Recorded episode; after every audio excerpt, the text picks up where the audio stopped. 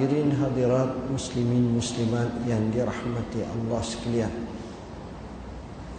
Pertama sekali marilah sama-sama kita rafakkan setinggi kesyukuran kepada Allah Subhanahu wa taala kerana pada pagi yang mulia ini kita dapat melaksanakan ibadat salat subuh berjemaah dan hari ini adalah hari terakhir hari tasyrik hari yang diharamkan bagi kita berpuasa tapi hari kita makan daging hari kita menzahirkan rasa syukur kita kepada Allah Subhanahu wa taala dengan bertakbir dan juga melakukan acara ibadat kepada Allah Subhanahu wa taala.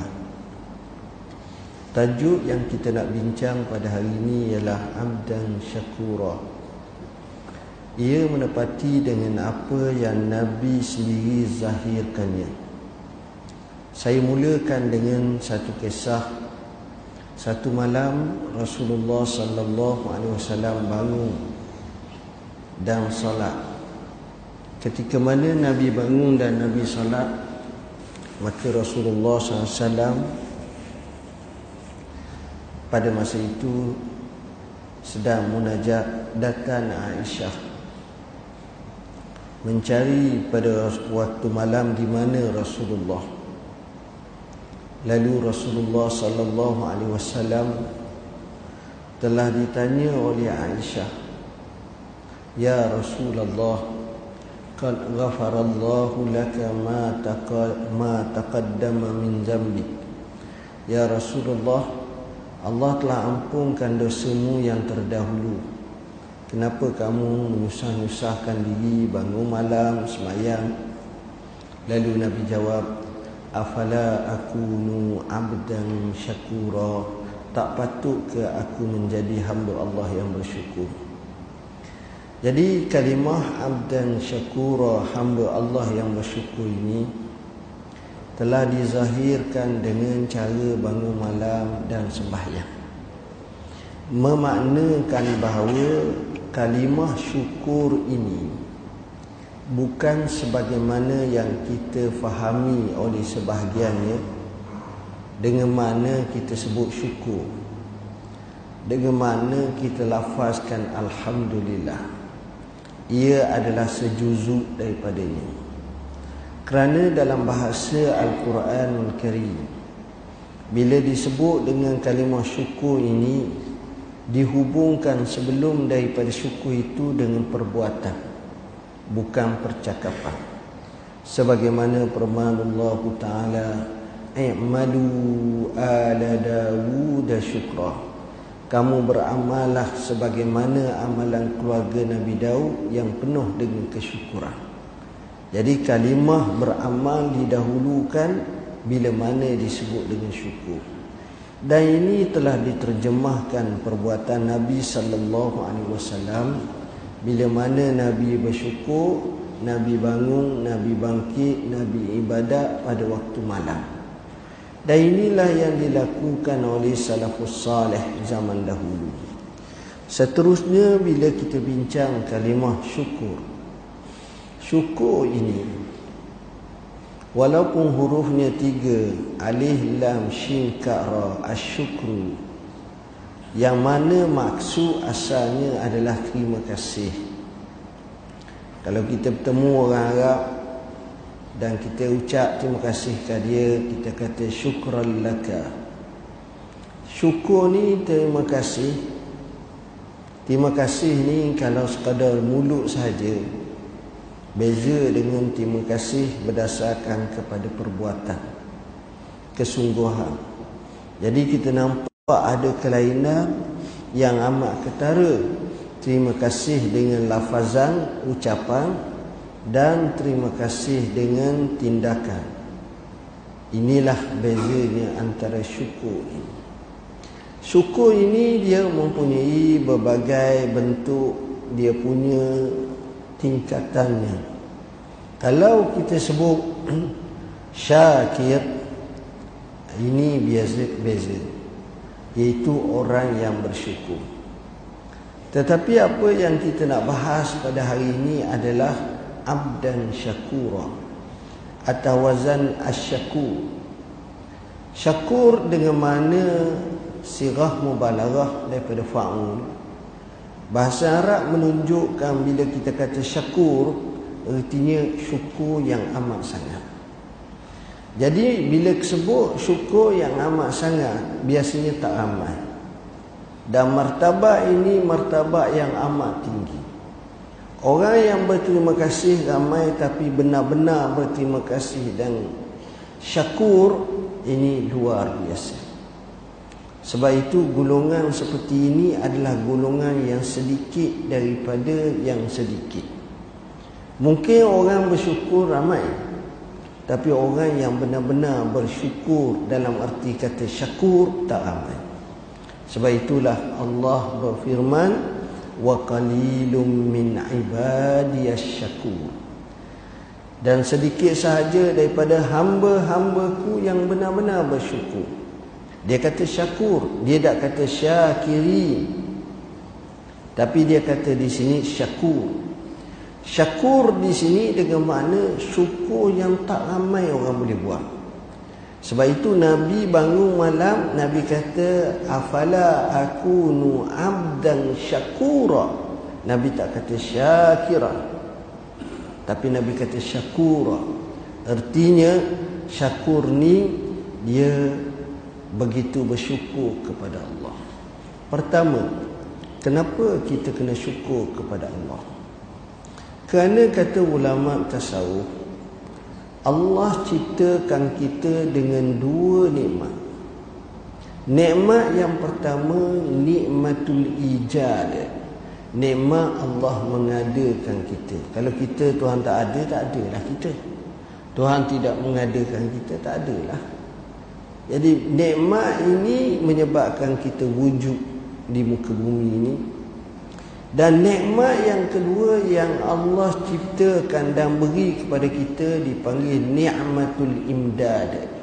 Nikmat Allah beri kepada kita di mana pemberian itu yang melayakkan, yang membolehkan, yang menyebabkan kelangsungan hidup kita. Sama ada makan minumnya, darah dalam tubuh kita mengalir, jantung kita berfungsi. Kita punya paru-paru bernafas dengan baik. Saluran pernafasan okey. Semua sekali. Maka ini yang menyebabkan kita hidup selesa. Kita pula ada anak isteri kita pula ada keluarga kita pula ada pekerjaan kita pula ada rumah kita pula ada kenderaan yang memungkinkan hidup kita ni senang seorang syekh dia kata bayangkan kita yang banyak dapat syukur nak banding dengan zaman sahabat dulu. Tuan-tuan bayangkan zaman sahabat dia nak bangun malam semayang. Katakan dia bersama dengan isteri dia malam tu Pertama dia nak pergi dia nak pergi keluar rumah. Sebab dulu pergi luar rumah jauh pula. Nak qada hajat pula. Kena tunggu isteri pula. Kemudian mandi pula air pula kalau hak sejuk tu sampai susu tulang sejuknya. Walaupun di negeri Arab, negeri Arab ni dia ada dua musim utama tuan-tuan. Musim hak yang dua lagi tak ketara. Sejuk yang amat sangat dan panas yang amat sangat. Ini biasa di negara yang pengalaman kita tengok macam tu lah. Jadi dah lah macam tu, no. Takut pula binatang, takut ada ular tengah-tengah malam. Jengking. Takut juga ada orang-orang yang tak baik. Takut pula ada binatang-binatang buas, serigala dan sebagainya. Tapi sahabat sanggup. Prosesan bangun, kejut isteri, kejut suami. Kemudian kedua-dua nak bangkit, nak keluar rumah. Kemudian nak pergi tandah. Pergi nak qadak hajat. Kemudian Allah ambil masa berapa lama tuan-tuan.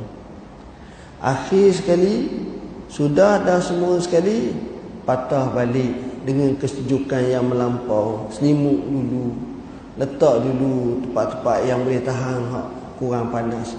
Kemudian baru boleh angkat takbir Allahu Akbar.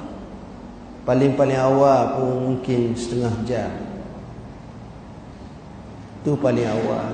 Itu kalau cepat, kalau tak cepat mungkin sejam. Tapi kita Alhamdulillah bukan zaman nenek kita. Zaman nenek kita itu memang ada telaga jauh luar rumah. Zaman advance sikit ke depan sikit telaga di kandang dalam kawasan rumah. Lebih advance lagi telaga dibuat dalam kawasan hampir dekat dengan dapur. Kemudian kita ada satu perkembangan yang baik bilik air dapur zaman dulu. Kemudian akhir sekali sekarang ni bilik air dalam bilik tidur. Tak cukup dengan bilik air dalam bilik tidur ada water heater. Kadang-kadang ada orang tu dia punya tak dia punya katil dia tilam dia itu hanya setapaknya daripada bilik air. Sebelah. Apa masalahnya untuk dia bangun malam untuk dia ibadat kepada Allah? Sedangkan zaman dulu kita tengok ambil masa satu jam paling kurang. Dahlah sejuk yang menggeletar tapi kita zaman kita Alhamdulillah Tak sampai dua minit selesai Pergi masuk tanda Ambil air semayang Sekejap je Rasa sejuk Buka water heater Kita boleh semayang tuan-tuan Tapi itu pun beza kita Dengan zaman dulu Amat-amat jauh Kesusahan mereka mendewasakan mereka, mematangkan mereka, menyebabkan mereka jadi mujahadah kuat. Tapi kita nikmat lain macam. Itu sejuzuk yang kecil. Kita tengok cara pula rumah kita dengan masjid. Benar rumah kita jauh. Tapi kita ada kemudahan kereta. Ada motosikal. Motosikal kita, kereta kita kalau kita pergi ke masjid Kadang-kadang tak sampai 5 minit Cepat saja sampai Tapi orang zaman dulu tuan-tuan Duduk jauh Jalan kaki Kenapa Nabi sebut hari Jumaat Siapa datang pada saat yang pertama Seolah-olah dia sembelih seekor unta Datang saat yang kedua seolah-olah sembelih seekor lembu. Datang saat ketiga seolah-olah sembelih seekor uh, dipanggil kibas. Datang saat yang keempat seolah-olah sembelih seekor ayam. Datang saat yang kelima seolah-olah dia korbankan ataupun sedekah sebiji telur. Tengok. Kerana jauh. Kerana jalan tu pula berjalan kaki. Tuan-tuan faham. Timbul masalah bila hari raya jatuh pada hari Jumaat. Bila jatuh pada hari Jumaat, mereka pagi dah semayang raya. Nak patah balik tu. Sebab itu Nabi kata siapa dia di kalangan kamu nak tunggu silalah tapi kalau rasa nak balik baliklah tak apalah. Kami duduk sini okey. Bukan jauh pun. Tempat mereka di mana nama tempat mereka tu Awali. Awali ni kalau orang pergi Mekah, pergi Madinah, Madinah sebelah utara, sebelah timur Madinah. Sebelah timur Madinah namanya Awali, kawasan. Awali tu kalau kita pergi sekarang kereta tak sampai 10 minit pun dah apa kot. Tapi kalau jalan kaki tuan-tuan, sini nak pergi ke kuis. Letih tuan-tuan. Saya kata, "Pakcik, saya nak upah cik 50 sen Jalan kaki ke kuis hmm.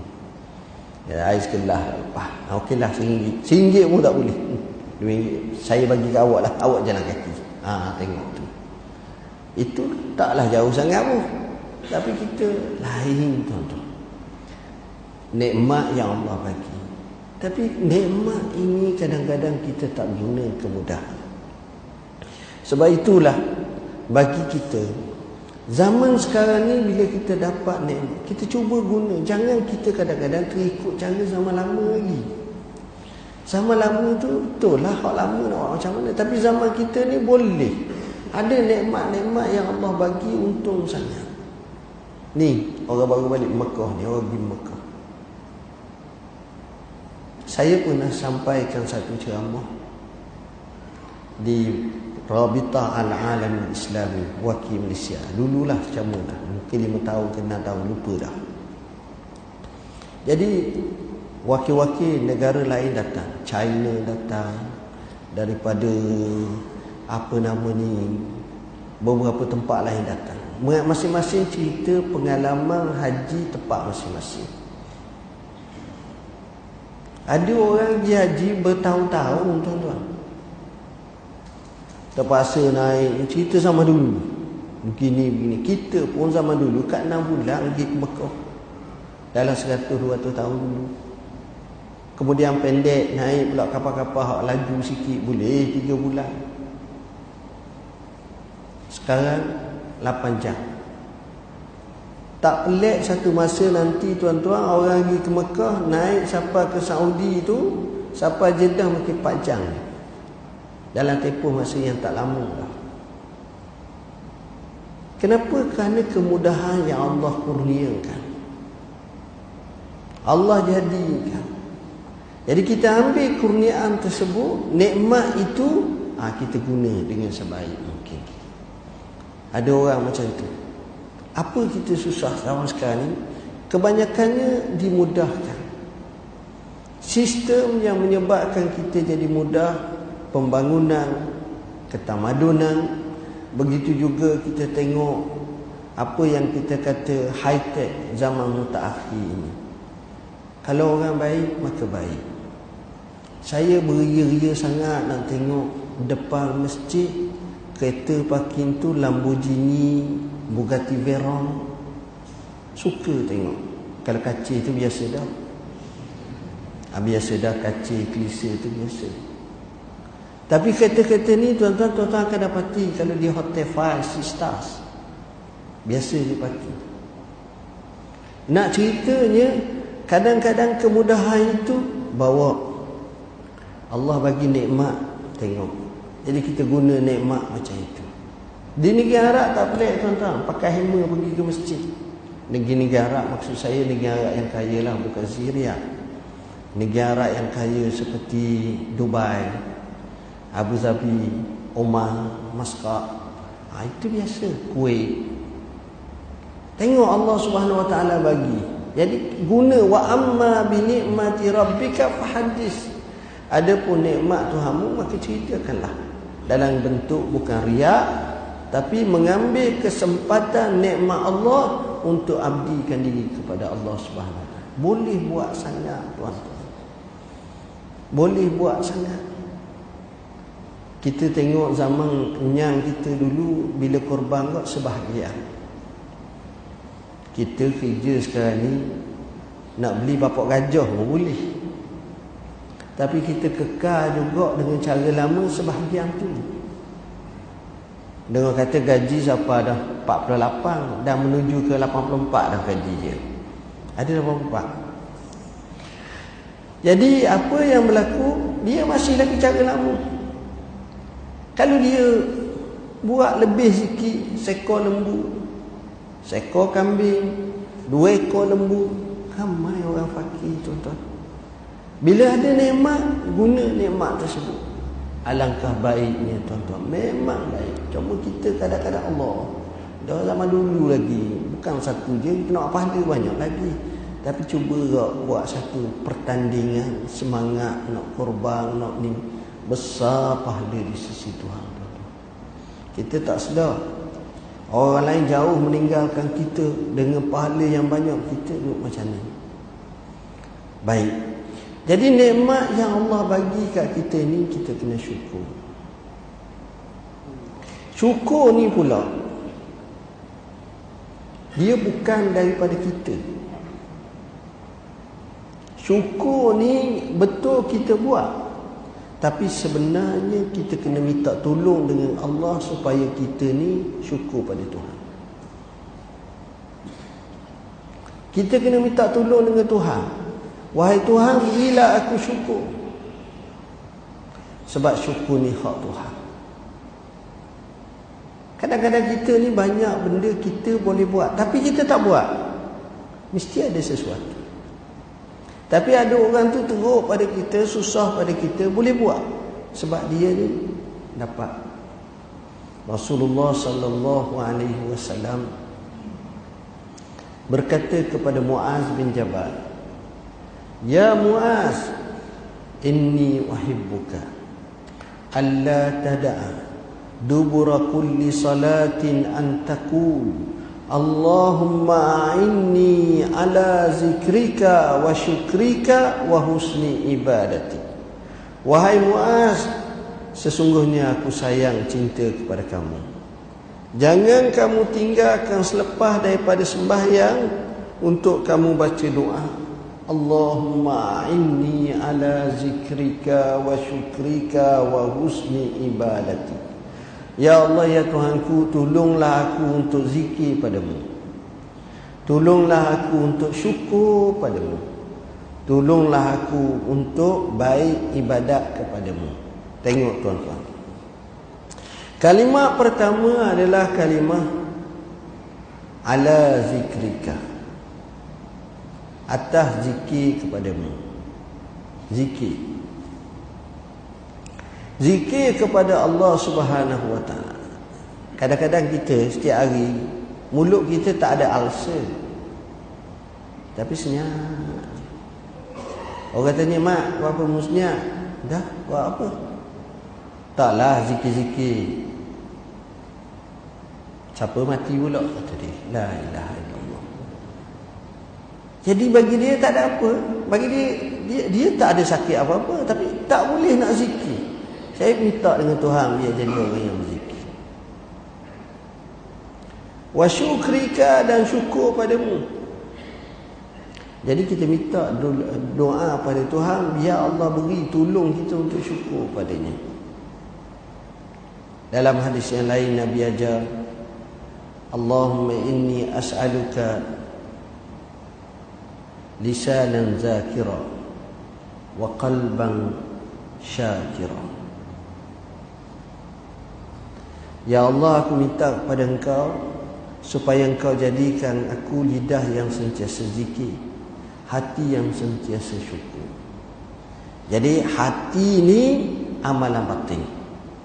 Artinya syukur ni daripada hati. Diterjemahkan oleh lidah Dilakukan oleh anggota zahir Itu makna syukur Jadi kita kena minta dengan Tuhan Supaya Allah bagi kita syukur ada orang miskin pada kita. Ada orang melarat pada kita. Ada orang susah pada kita. Ada orang sakit, tak sihat lebih daripada kita. Tapi kita tengok dia lebih syukur pada Allah daripada kita. Ada seorang Arab di Mekah. Tapi bukan duduk kat Masjidil Haram jauh sikit. Setiap waktu dia semayang berjemaah di masjid. Sudah 60 tahun dah semayang berjemaah di masjid. Tak pelik apa Syekh? Pelik apa? Ramai lagi orang boleh semayang berjemaah. Yalah kita ni satu komitmen untuk kadang-kadang tak boleh sampai setiap waktu. Poin yang paling besar orang ni namanya Abdullah Al-Asiri. Orang ni dia ni paralyzed. Dia lumpuh. Jadi dia pergi ke masjid setiap waktu mengakuk. Bagaimana mengakuk? Kaki tangan dia mengakuk. Sekali pun mengakuk tapi dia nampak masjid. Kita gaul pun dah tak ada masalah. Payah lagi. Dia boleh pergi masjid. Ini cabar. cabaran pada kita. Ada dalam YouTube pula. Pergi masjid golek masuk masjid musim. Semayang pun macam baru. Sebab memang dia tak mampu. Nak buka mushaf ni buka dengan kaki. Buka kaki ni boleh guna untuk buka mushaf jika sekiranya tangan dia tak fungsi. Ha, dia tak anggap sebagai menghina Quran tak lah. Kalau kita ni buka Quran kaki tu lain macam. Ha, itu haram. Ha, nampak tak betul. Tapi siapa tahap tu? Tapi masih lagi nampak masjid. Ada orang tu pula pergi masjid Rumah dia dengan masjid itu mungkin 100 meter. Dia beli tali, tali itu tambak rumah dia dengan masjid. Caranya tali itu letak atas tanah. Dekat nak masuk waktu, dia akan pegang tali itu lurus ikut tali itu. Sebab dia buta. Jadi tak payah pakai orang pipin dia. Terus pergi ke masjid. Dia nampak masjid walaupun dia tak nampak dunia. Kita nampak dunia tapi tak nampak masjid. Kadang-kadang kita, eh sini ada masjid, ingat tak ada. Kita tengok, lain macam. Memang macam tu ramah. Tengok. Nemat dia syukur pada Tuhan. Kita tengok pula. Allah Subhanahu Wa Taala bagi. Kadang-kadang ada orang tu pergi ke Mekah. Hotel dia jauh. Umur dia 80 tahun. Kita baru 40 50 bokok tiga. Setiap waktu jalan ke masjid kita hotel kita 500 meter kamai maruh. Allah lambat ya Allah ya Allah. Tak ada dekat lagi ke? Sampai tahap tu? Hebat mereka ni. Jadi syukur pada Tuhan ni adalah perkara yang paling penting. Sebab itu para ulama dia kata dalam hidup manusia ni kena ada dua perkara dia. Sabar dan syukur. Bila berlaku sabar dan berlaku syukur, itulah martabat namanya redha. Mereka kaji lagi antara sabar dengan syukur mana lebih? Mereka kata syukur. Mereka kaji lagi sabar dengan syukur ada tak sabar? Dia kata tak ada sabar. Sepatutnya syukur je. Ai, macam mana tak ada sabar kan memang dalam Quran pun banyak sabar je. Betul. Maksudnya di celah-celah ujian Tuhan tu sebenarnya nikmat banyak lagi. Saya contoh. Kita pergi kat doktor, doktor saya sakit gigi cabut doktor. Doktor akan tanya gigi mana? Kita tak kata 32 batang sakit doktor. Ada tak dengar? 32 batang sakit semua ni. Allah. Allah bagi sakit sebatang atau dua batang. Hak 30 batang lagi, 31 batang tu okey. Jadi hak okey tu kita dah ucap terima kasih. Tapi kita dah sebut nak sabar hak ni je satu. Tengok. Allah sakit gigi, kepala tak sakit, mata tak sakit, tubuh tak sakit, hak lain tak sakit. Orang yang diuji oleh Allah sekalipun banyak, sebenarnya nikmat Allah jauh lebih banyak daripada itu. Ingat saya masa di Mekah dulu lama lah. Ada seorang tu kaki dia tak ada, tangan dia tak ada. Dulu belah. Jadi orang sarungkan baju dia, Begitu je. Macam tidur je. Depan dia pula orang letak. Zaman dulu kan orang pakai sekeban. Letak sekeban. depan dia. Duit tu tuan-tuan kaya pada kita. Ramai orang capuk. Kata kalau untuk dia tu makan burger satu hari cukup. Dengan tubuh macam tu tu.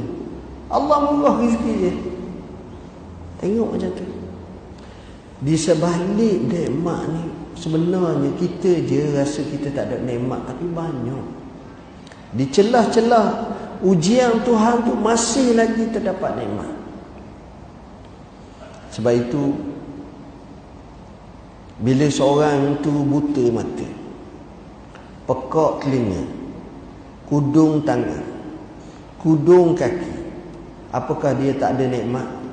Tidak, dia tetap dapat nikmat. Dia boleh makan, dia boleh minum, dia boleh hidup, dia boleh bernafas, dia tetap boleh lagi.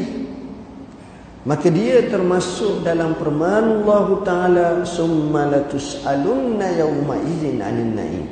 Kemudian kamu akan ditanya pada hari tersebut tentang nikmat yang kamu dapat jadi di situ kita faham tuan-tuan nikmat ni banyak wa in ta'udu nikmatallahi la tusuha kalau kamu nak hitung nikmat Allah kamu tak akan terhitung banyak sangat.